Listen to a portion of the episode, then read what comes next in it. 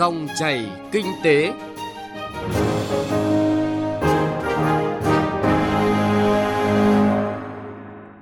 Biên tập viên Hà Nho và Bảo Ngọc xin chào quý vị và các bạn. Chương trình Dòng chảy kinh tế hôm nay, chúng tôi chuyển tới quý vị và các bạn những thông tin đáng chú ý.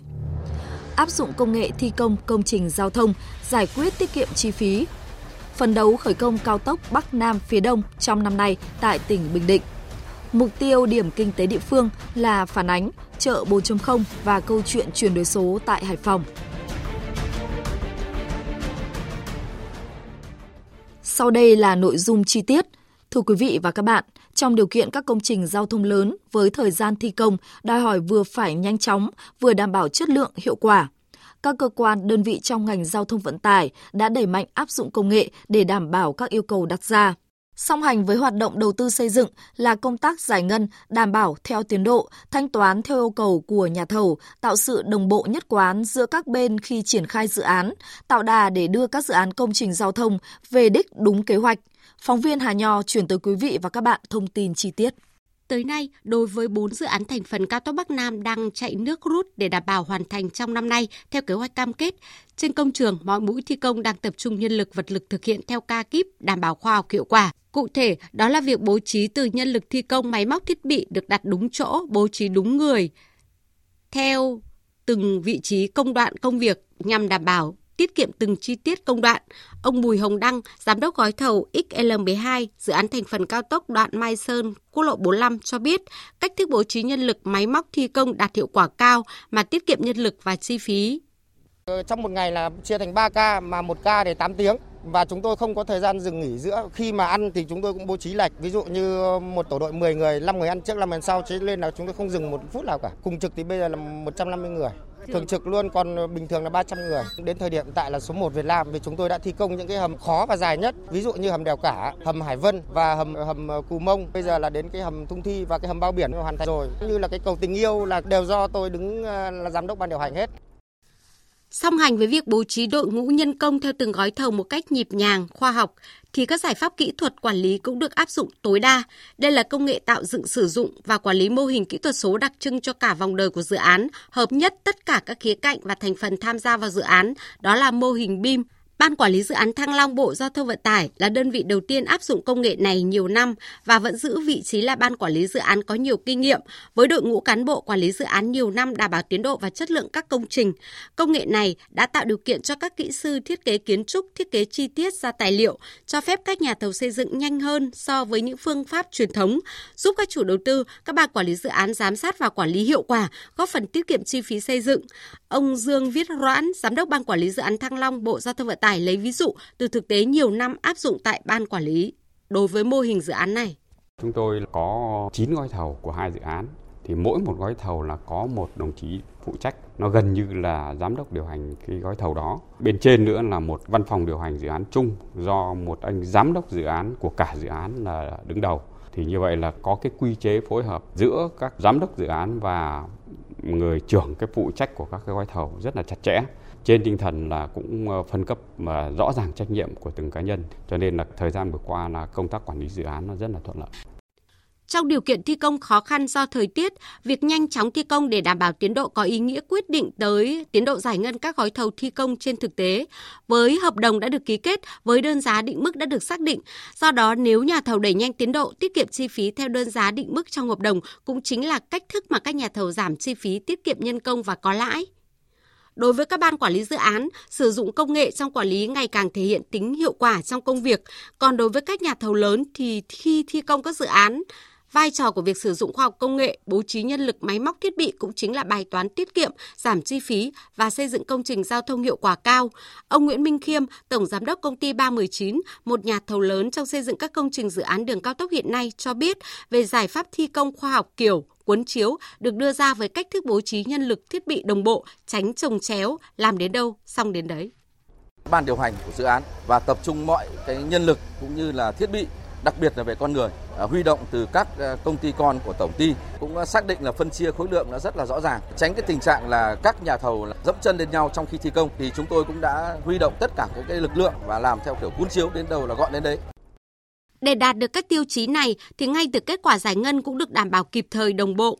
bố trí cho lực lượng các nhà thầu chi trả theo từng đợt thi công khi dự án hoàn thành để đảm bảo tiến độ cho nhà thầu thi công thì công tác giải ngân phấn đấu 100% từ Bộ Giao thông Vận tải được thực hiện theo kế hoạch từng tháng trên các nguyên tắc và tiêu chí giải ngân cao. Ông Lưu Quang Thìn, vụ phó vụ kế hoạch đầu tư Bộ Giao thông Vận tải cho biết. Với cái mục tiêu phấn đấu giải ngân 100% kế hoạch năm 2022 thì Bộ cũng yêu cầu các đơn vị bố trí lãnh đạo cũng như tăng cường các cán bộ có năng lực kinh nghiệm thường xuyên có mặt hiện trường để kịp thời điều hành giải quyết các vấn đề vướng mắc. Yêu cầu chủ đầu tư cũng ký cam kết với các nhà thầu về tiến độ. Đồng thời là để tỷ lệ giải ngân đạt yêu cầu thì Bộ cũng yêu cầu các chủ đầu tư, ban quản lý dự án là quyết tâm thực hiện với cái mục tiêu tỷ lệ giải ngân hàng tháng của Bộ cao hơn 6 cho 8% so với mức tỷ lệ giải ngân bình quân chung của cả nước. Mặc dù gặp rất nhiều khó khăn tại các dự án công trình ngành giao thông thời gian cuối năm này như thời tiết, giá cả vật liệu tăng, nhân công thiếu, nhưng tất cả các cơ quan đơn vị doanh nghiệp đang cùng nỗ lực vượt khó, đưa dự án về đích đúng cam kết đây chính là lời giải cho bài toán chất lượng và hiệu quả công trình, tiết kiệm chi phí và nhân lực phát sinh nếu dự án kéo dài sẽ đẩy chi phí. Nêu ra các bước cụ thể của công việc như vậy để nhận thấy, với việc áp dụng công nghệ tiên tiến, tiết kiệm chi phí và thi công các dự án công trình mang lại hiệu quả kinh tế sẽ có ý nghĩa thiết thực trong việc đóng góp vào việc đảm bảo các mục tiêu hoàn thành dự án, kết nối kinh tế giữa các vùng miền bằng chính những công trình được xây dựng với tiến độ và chất lượng đảm bảo. Đây là bài toán đầu tư kinh tế hiệu quả nhất.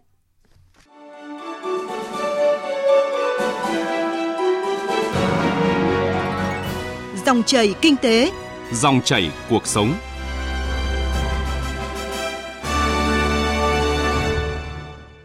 Thưa quý vị và các bạn, những ngày cuối năm, tỉnh Bình Định chạy nước rút thực hiện việc kiểm kê, đền bù giải phóng mặt bằng để sớm triển khai thi công cao tốc Bắc Nam phía Đông đi qua địa bàn tỉnh. Tỉnh Bình Định phấn đấu trong tháng 11 này phải hoàn thành 70% mặt bằng sạch cho chủ đầu tư và phấn đấu khởi công dự án ngay trong năm nay. Dự án xây dựng công trình đường bộ cao tốc Bắc Nam phía Đông giai đoạn 2021-2025, đoạn qua địa phận tỉnh Bình Định dài hơn 118 km, chi phí bồi thường hỗ trợ và tái định cư qua địa bàn tỉnh Bình Định, bao gồm chi phí dự phòng, được Bộ Giao thông Vận tải phê duyệt hơn 4.950 tỷ đồng. Đến nay, các địa phương đã kiểm đếm, xác định gần 10.800 hộ dân bị ảnh hưởng, tổng diện tích khoảng 920 ha, trong đó có 1.125 ngôi nhà bị giải tỏa trắng và hơn 6.300 ngôi mộ bị ảnh hưởng phải di rời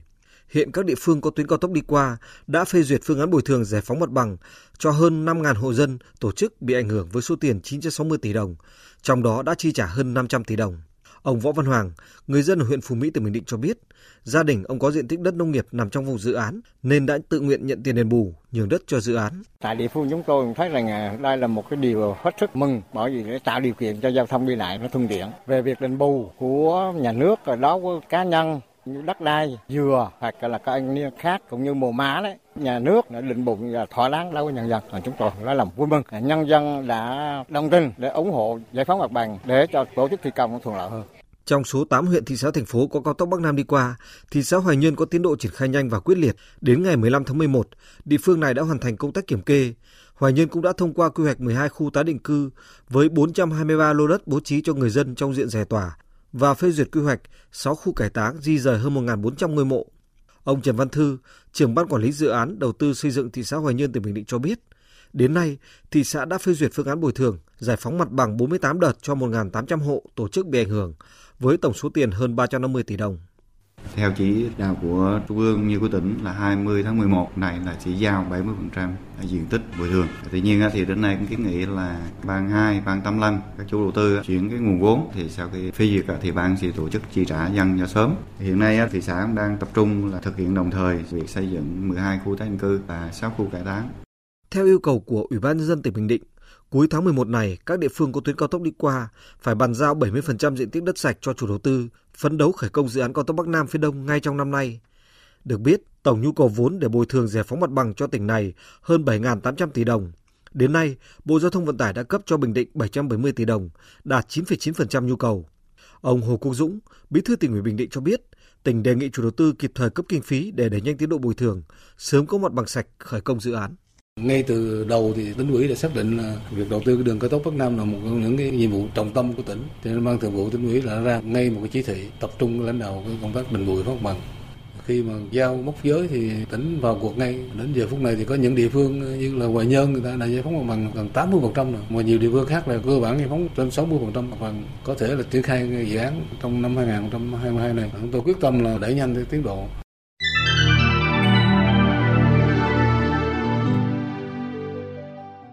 Thưa quý vị, thưa các bạn, mô hình thanh toán không dùng tiền mặt đã được thực hiện tại một số chợ truyền thống trên địa bàn thành phố Hải Phòng, nhận được sự hưởng ứng tích cực của người dân. Thanh toán điện tử, thanh toán không dùng tiền mặt ngày càng phổ biến và trở thành thói quen của người dân trong nhiều lĩnh vực của đời sống xã hội, thúc đẩy phát triển kinh tế số và tạo nền móng chuyển đổi số toàn diện tại Hải Phòng.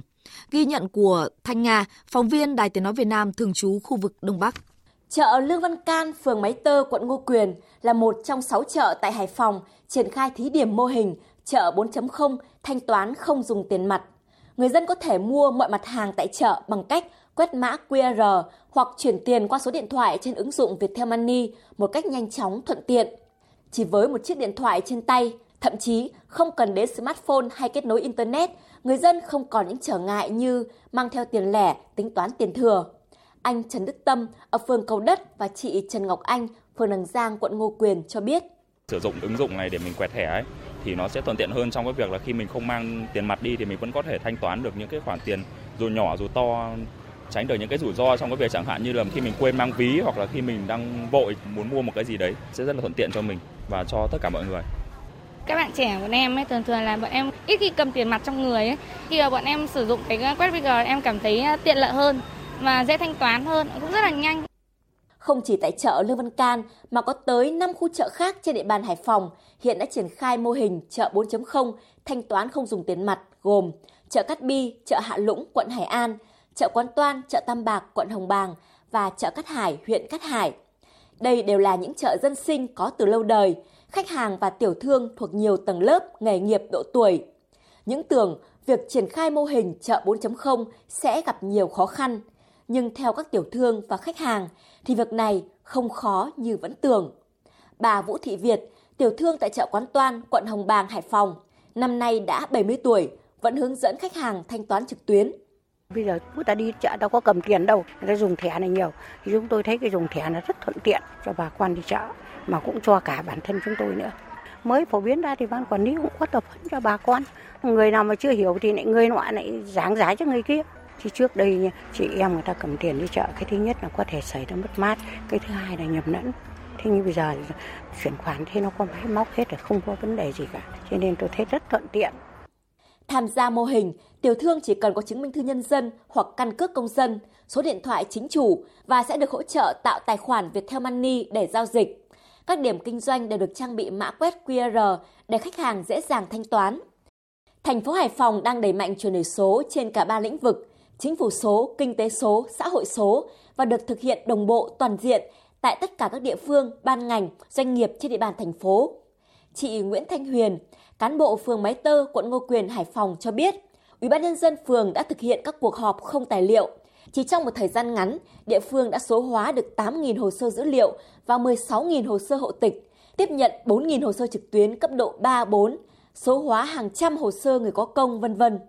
Với một loạt những thủ tục hành chính chuyển đổi số như vậy, công việc thuận lợi hơn, trôi chảy hơn đối với cán bộ thì sẽ thực hiện cái việc thủ tục trả kết quả hồ sơ sẽ nhanh gọn hơn, tiết kiệm thời gian và đối với người dân cũng ờ, tiết kiệm được chi phí cũng như là ngồi ở nhà họ cũng có thể gửi được hồ sơ qua trực tuyến, cũng nhận hồ sơ qua đường bưu điện luôn. Những cái hoạt động đó đem lại ờ, hiệu quả công việc cao hơn, giúp cho cán bộ cũng như nhân dân dần được tiếp cận với công nghệ 4.0 và công việc trôi chảy hơn.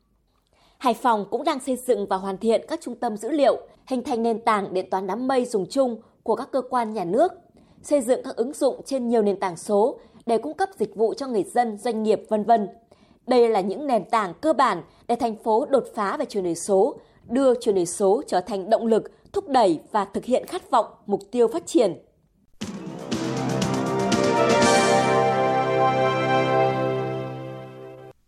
Quý vị và các bạn, nội dung phản ánh chợ 4.0 và câu chuyện chuyển đổi số tại Hải Phòng vừa rồi cũng đã kết thúc chương trình Dòng chảy kinh tế hôm nay. Chương trình do biên tập viên Hà Nho và nhóm phóng viên kinh tế thực hiện. Cảm ơn quý vị và các bạn đã chú ý lắng nghe. Xin chào và hẹn gặp lại.